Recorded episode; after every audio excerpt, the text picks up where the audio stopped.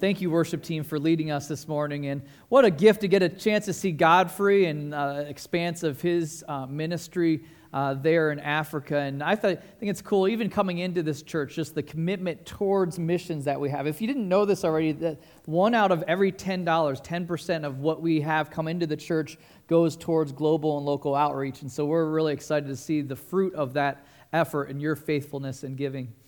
Well, this past week was uh, just a blast to be around ABF with, as Adrian mentioned, over 188 kids here. And I just want to give a special thanks to the over 70 volunteers uh, that helped make that happen. It was not an easy effort, as you can imagine, the, the heat of the days here, and so many volunteers giving up uh, their work and their uh, time and schedule. And so we're just grateful for that and just lots of great fruit. Even kids making first time commitments to Christ, that we're praying that that would really take root in their lives. So, coming from a great week, my wife and I are just getting back from a couple weeks of vacation, so it's great to be back with you. So, appreciative of John helping fill in in the couple weeks that I wasn't here. If you've been here, we've been doing this series, and who can tell me the name of this series? You can cheat and look at your bulletin. Average Joes. That's right. We've been going through a, a, number of stories through the Old Testament of ordinary guys and seeing that it's the ordinary guys, but extraordinary God, and how really the, the hero of the Old Testament is, in fact, God, not so much man. And uh, this week, as uh, or actually in the uh, past couple weeks, I was just praying through God, what do, you, what do you want me to share from? What story would be a, a good emphasis? And I was feeling, you know what? We've kind of neglected the ladies in this series. And so this one, we're, you can see in your, your bulletin notes there, we're calling this one Average Janes uh, to mix things up a little bit. And so we're going to be going through the story of Hannah, which is a fantastic story of God's faithfulness. In fact, a little background on Hannah is that her name itself means grace, which I think that was neat. I titled this Hannah, a girl named Grace, because really, through her trial, and what we're going to see in her story is that she actually experienced an amplified grace, if you will, in her life by going through. And it's funny how God does that through our circumstances. The trials and difficult things that we go through really just set the, the table for God's grace to be amplified and be more uh, fantastic in our lives. And so, through the pain and suffering that she went through, it's interesting because when we're powerless, when we're at the end of our ropes, that's when so many times we find God to be real. Love the hymn writer by the name of Margaret Clarkson says, Pain, rightly used, increases our capacity for God. You see, when we're going through difficulty, it has the potential to see more clearly to God. And that's my prayer this morning that we would see that. Let me pray as we begin. God, we thank you for this girl named Grace and this picture of your faithfulness that we're going to see here this morning. We invite you to be present now, to teach us, to be active and moving even here in this room. So it's not just an addition of another story in our, in our mind and building our intellect, God, but that you would that you would speak to us, that you'd use this as a, as a tool for even those who are going through challenges and facing uncertainty in different areas of their life, that you would meet them in this place and they'd experience the girl named Grace. We pray this in Jesus Christ's name. Amen. Well, the majority of uh, the story that we're going to be in is in 1 Samuel 2. Uh, I'm sorry, 1 Samuel 1, but if you want to read the entirety of it, it's 1 Samuel 1 and 2. But if you can turn with me or start turning there, we're going to spend the majority of our time in 1 Samuel 1, verses 6 through 19. And a little backdrop while you're turning there to 1 Samuel 1 6. It's a little background on Hannah and who she was. Is uh, a couple details about her. She was the wife of a man named Elkanah. So, any parents that are looking for new names for their children, uh, he was known as an honorable man. He actually worshiped the Lord faithfully. But the big challenge that we're going to see in the story here today that they were facing was the, the battle of infertility. And I know even present day, it's a reality even today that so many have gone through. My wife and I, we'll talk about that later, have even had seasons where that was a huge deal in our lives. So for them, especially only amplified in that culture, in the Jewish culture of that time.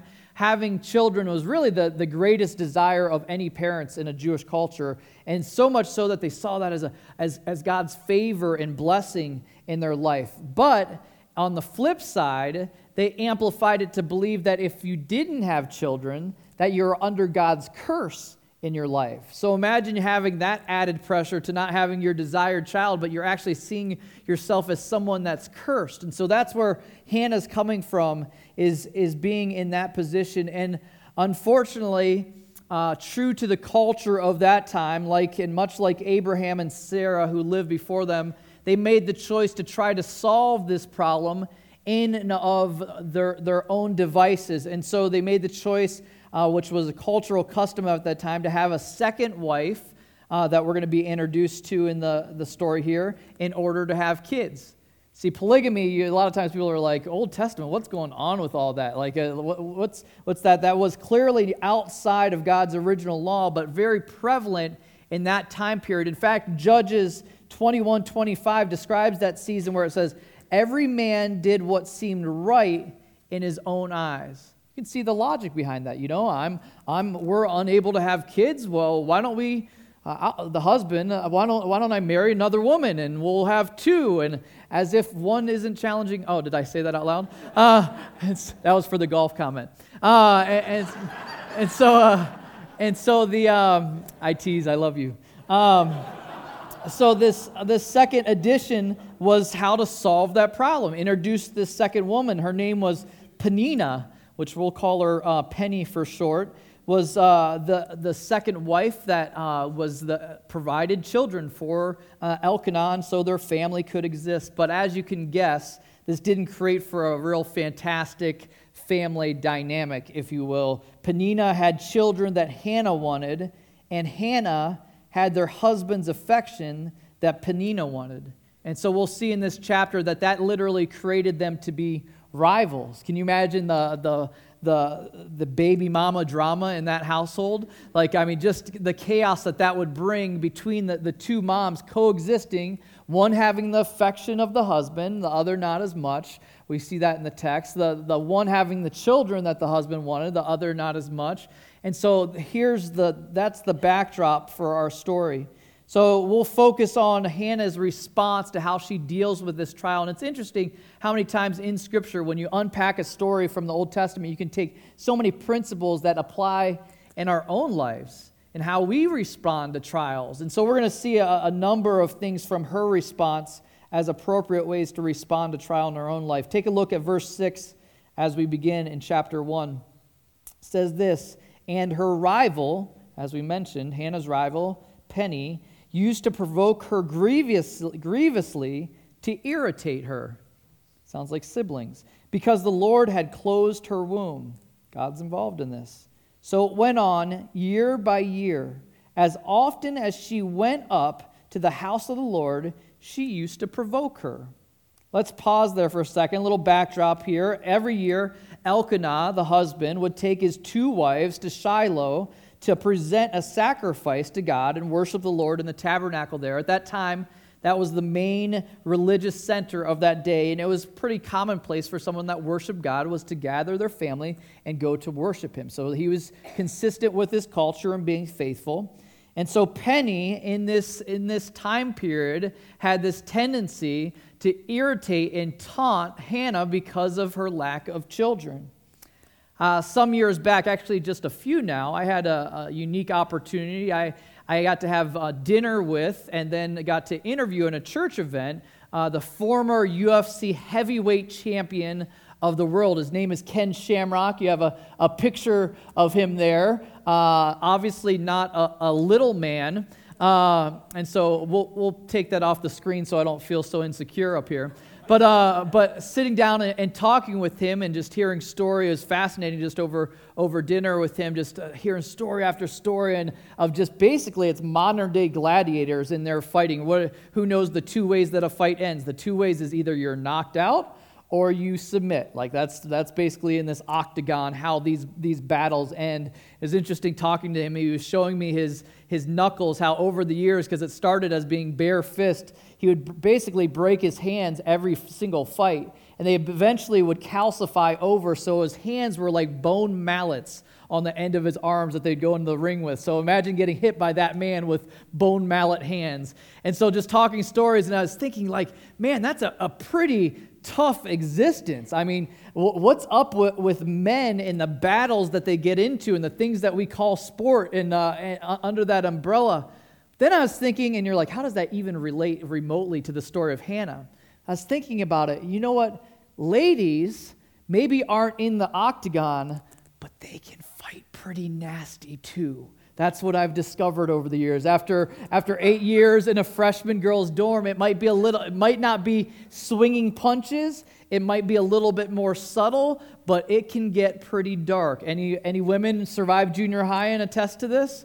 Like uh, ladies are not sure if they should admit to this or, or not, but it's the reality of our world, of, of the way that it can get behind the scenes. And you see in this, this story, like honestly, think about that. Who taught somebody that's unable to have children.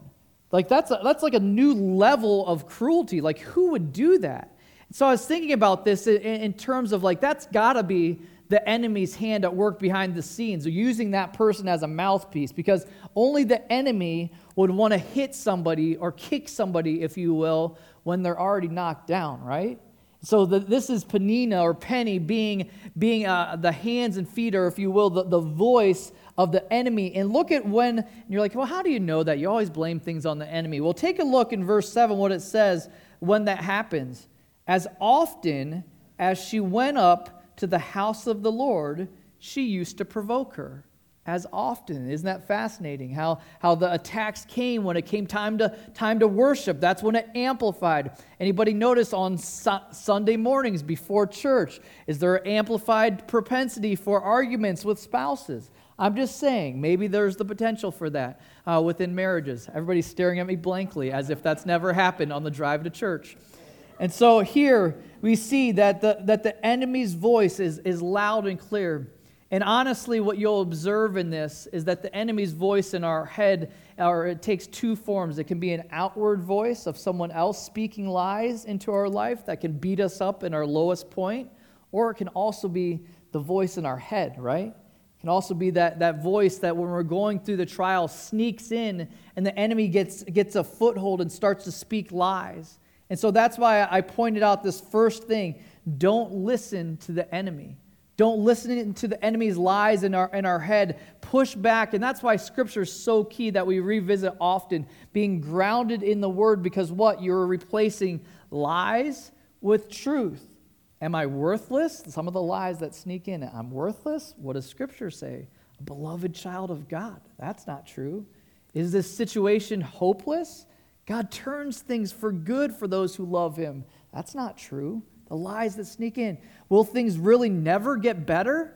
Nope, things do turn around. We've seen story after story, even in this series of that.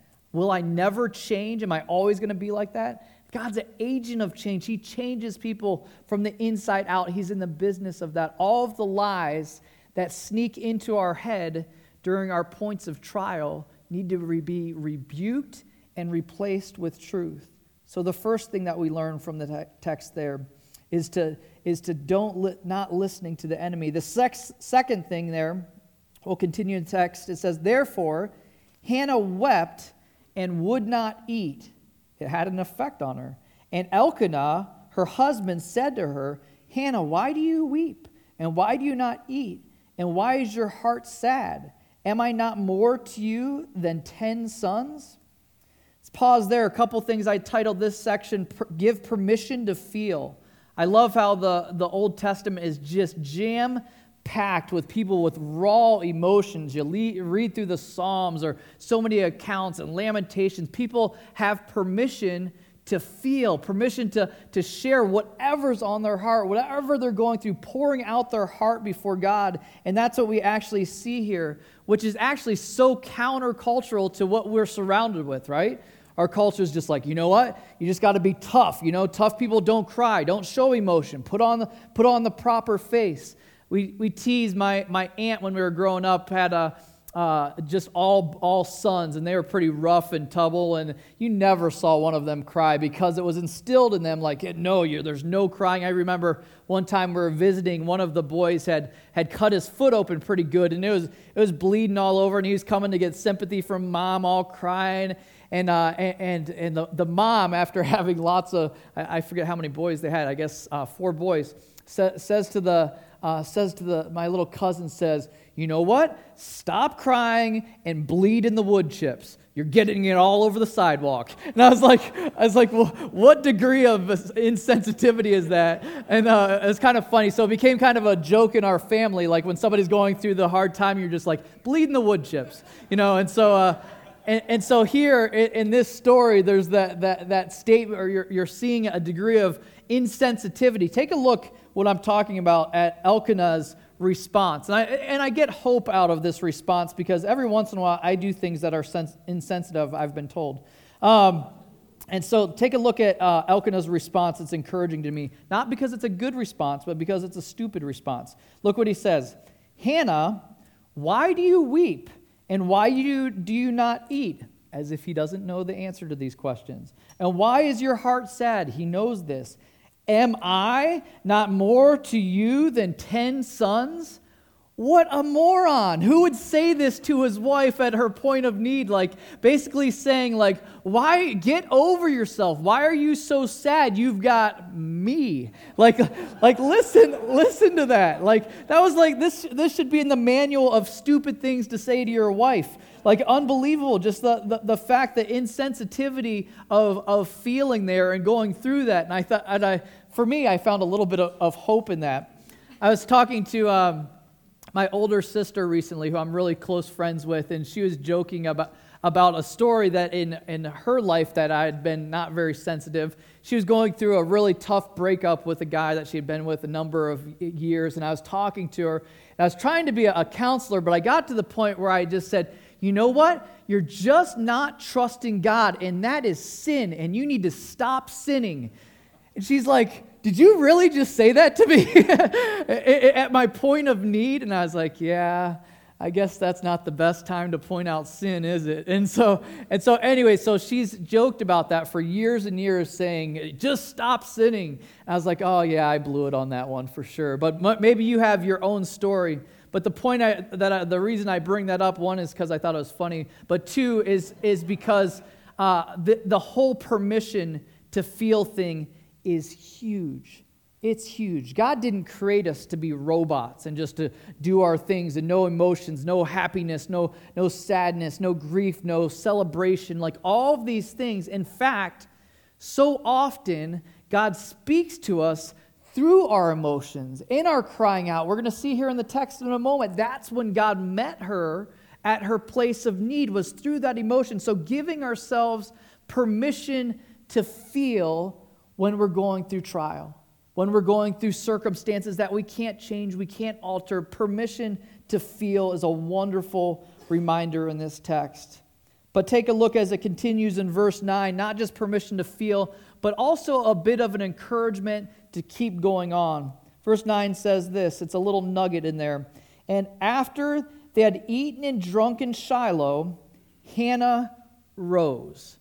And you're like, okay, well, what does that mean? I thought that was a, a neat little verse because the truth is, is that as we're going through trial and tribulation in our life, is a wonderful crossroad that everyone needs to hit.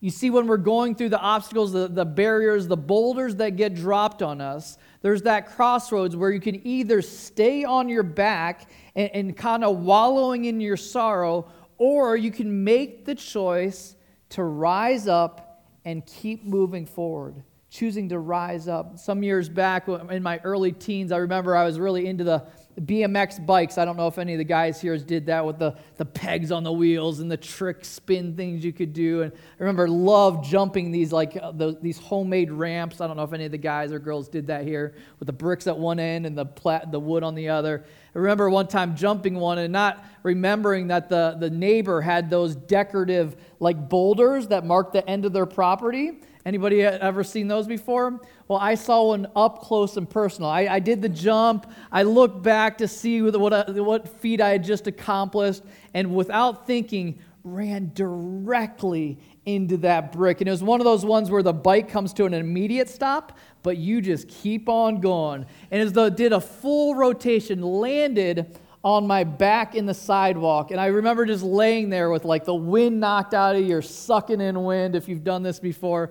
And I remember I'm like, I am never getting up again. Like I, am stuck here. This is this is my permanent position, uh, like this. And I just remember laying there, laying there, and I was thinking about that as it relates to Hannah and so many people and their existence and the trials that they hit. They hit the boulder, or the boulder gets dropped on them, and that becomes the mark where things stop in their lives. They're on permanent freeze, they're paralyzed, they're frozen there. And this is a wonderful reminder, as just a little nugget in that verse.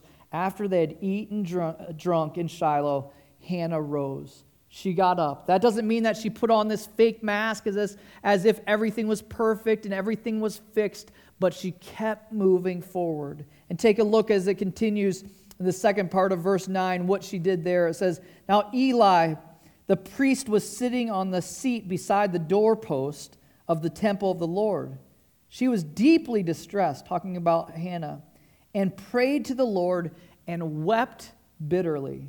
And she vowed a vow and said, O Lord of hosts, if you will indeed look on the affliction of your servant and remember me and not forget your servant, but will give to your servant a son, then I will give him to the Lord all the days of his life and no razor shall touch his head. If you remember Samson, that was the as idea of a Nazarite. The first thing that you'll, that, that you'll see in this section was how she just brought raw emotion to God. She may have risen up, but she still was in anguish. It says she was deeply distressed and prayed to the Lord and wept bitterly, deeply distressed, bitterly weeping before God. And I love this as a model for us is when we're going through trial to not try to stuff it in, pretend like it's all fixed, all better, but also not to stay on our back either, but to go, whether it's walking or crawling, directly to the only one that can change your situation. Crawling before God, calling out to Him. She didn't just hang out on the outer courts of the temple, she chose to enter in and cry out to God. And that's our prayer for this church. We've talked about it and prayed about it as elders multiple times that this would be a place where even that happens on a regular place, where after the, the weight of the week and life and all that's going on, this is a place that we can come and just lay things before God. Not just playing church together, but getting serious about calling out to Him. In our crying out, eh, you see that in times of trial, it's not the time to, to blame or to run from God. This is the time where it's most key to cling to Him the closest, right? Anybody walk through a valley and attest to that where you're like, that's, that's when I need to be as close. That's when I need to be in the Word. That's when I need to be calling out to Him, clinging to His heels. And that's what she does here. It's fascinating how she speaks to him. She basically barters and makes a, a, a, a, a deal with him, if you will. Says, Listen, if you give me a son, I'll give him back to you. What a beautiful picture Uh, uh, of, of what a relationship with God should look like. Hey, he, what you give to me, I'm willing to give it back. Holding on to things loosely, holding on to things with an open hand, saying, hey, it can go right back to you. She models this in her conversation with God. And you see in, you'll see in verses 12 through 16 as she's pouring out her, her heart before the Lord, Eli, this older, the, the older priest that was there, thought that she must have had a few too many. You know, she's, she, it's, it's funny when you read verses 12 through 16, he's like blaming her for being drunk because it says that her mouth was moving, but no sound was coming out. That's the degree of anguish she was in. And so Eli's like, hey, you need to get out of here. You're, you're, you've had one too many. And she's like, listen, it, it, it's not that. I haven't had anything to drink. I'm just pouring out, in the words that she, that she used, pouring out her soul before the Lord. That's what we're called to do. We're invited to cry out to Him in our place of need. And when in response to that, it's interesting to see what he says in verse 17 if you glance down there. When she explained the situation, he says to her, Go in peace, and the God of Israel grant your petition that you have made to him. That was fascinating to see where, on the flip side, where Penny, her words, could do such destruction and such tearing down. You see on the opposite side, a word spoken from a, a godly friend, or in this case, a, a priest at the temple, can do just the opposite. can redirect somebody, their thoughts. That, that, that's the stuff to, to cling to, that God uses people as a voice piece in the same way that the enemy uses them. So in verse, verse, 18, verse 18, you see that she took his words in faith that God would act. Verse 18 says, Then the woman went her way, this is talking about Hannah still, went her way and ate, and her face was no longer sad. So here's the important process of how it works. You, you, you get back up, you call out in your brokenness before God, but then you cling to trust. There has to be a degree of release where you're saying, I can't change this. I can't alter it. I can't fix it. There's nothing, it's outside of my control. Again, end of our rope, that's where we find God. And then God steps up. And I love this, this story and the response in verse 19. It says, And the Lord remembered her. And the Lord remembered her. What beautiful words th- those are. My wife and I, as I mentioned earlier, had a season for a number of years where we were unable to have children. And I know this isn't the only trial that this can encompass, but for us, that was a big deal. I remember it was a, a consuming thing in our marriage and our, in our life, just dealing with that. But we remember and we point to this story often. I've even shared it here from the stage where we called in Adrian's prayer to talking with the Lord. She really sensed, after considering all the different options that were out there in vitro and all of these things, she really sensed God's word to her saying, You know what? It's in my timing, not in yours. Wait on me. And that's what was happening with, with the same story of Hannah, where she was clinging to this promise, where she said, I'm going to release this and trust that you're going to respond. Trust that you know what's be- best. And uh, as we know in this story, that the Lord in verse 19 points that she that He remembered her, and that's a wonderful reminder for each one of us. A lot of us in our trial and our suffering are just like, God, have you forgotten about me? Do you even see what I'm going through? Are, are you aware of what, what, what I've, the road I'm walking down? This is a wonderful reminder, those simple words that He remembers. He sees. He's not absent. He's not the, this cosmos God that's absent from our lives. He's the one that's active and moving, but for us to be patient and wait on His perfect timing. So, you know how the story goes from there. She ended up giving birth to a son. Imagine that, first boy. And it's interesting, she named her son Samuel which means asked of the Lord. Asked of the Lord. In other words, I asked for him of the Lord, and, and he gave him to me. He responded. She got to actually begin to see her, name, her own name meaning play out, got to see grace in her own life. And she, just like she had promised, as although I imagine was, was difficult to do, imagine sometimes in, in prayers we, we come to, okay, God, I'll do this. If, if this ever happens, I'll do this. Well, she actually kept her word, took him to be turned over to the temple, to be raised in the temple. God ended up doing amazing things in Samuel's life. But here's the, and we'll touch on that in a second, but here's the neat thing that you'll see also in the story of Hannah. Because, because she was faithful, to keep her promise. What, what does it say? She went on to have three more sons and two more daughters. God had blessed her with a full family, the desire of her heart. You can't outgive God, right? When we, when we submit something to God, when we're saying, hey, I'm turning this over to you, God's like, nice, well, look what I got for you. You know, he's, he's willing, he's, he's just waiting for us to challenge him in that. Samuel grew up to replace the sinful sons of Eli in the temple and God's perfect timing. Then he went on to be the greatest of Israel's judges.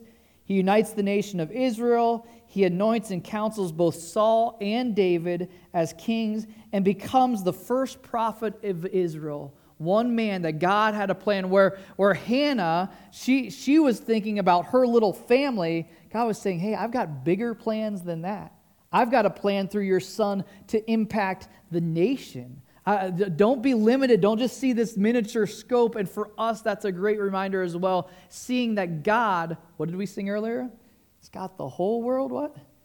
In his hands. He's reigning over all of it. He knows exactly what he's doing. And so Hannah got to experience her own name, a girl named Grace, My prayer is that these lessons would be some things that we're able to, to cling to as we're going through whatever trial, whether uh, it's uh, infertility or whether it's something else. You fill in the blank. It's not all the same. It looks it comes in all kinds of different packages. But remember the lessons here. Don't don't listen to the enemy, whether it's the voice of someone else, whether it's that inner voice replacing the lies with truth from God's word, giving yourself permission to feel not feeling like you have to be a robot and pretend like everything's great. Man, don't want to be that church. Want to be a church where people can be authentic and real together.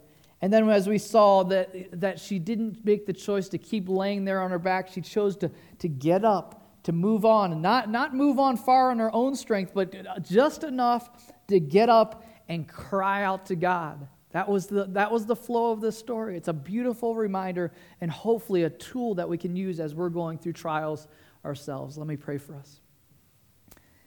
God, we thank you for this text and just the, the way that you paint the picture of grace in our own lives. And it's so evident as you've mastered that even through Jesus Christ, the ultimate expression of grace, that you lived the perfect life, died as a sacrifice for our sins, that we can cling to and have our eternities redirected. I pray for anyone here that hasn't embraced that to experience that, even here this morning.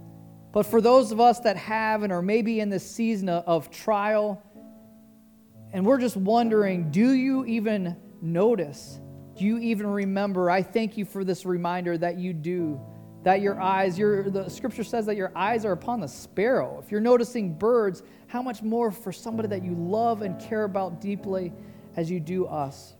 God, we thank you that you're a great God. We thank you that you are a God of grace we thank you for this picture and example that we've seen, even in the story of this average Jane. We praise you in Jesus Christ's name.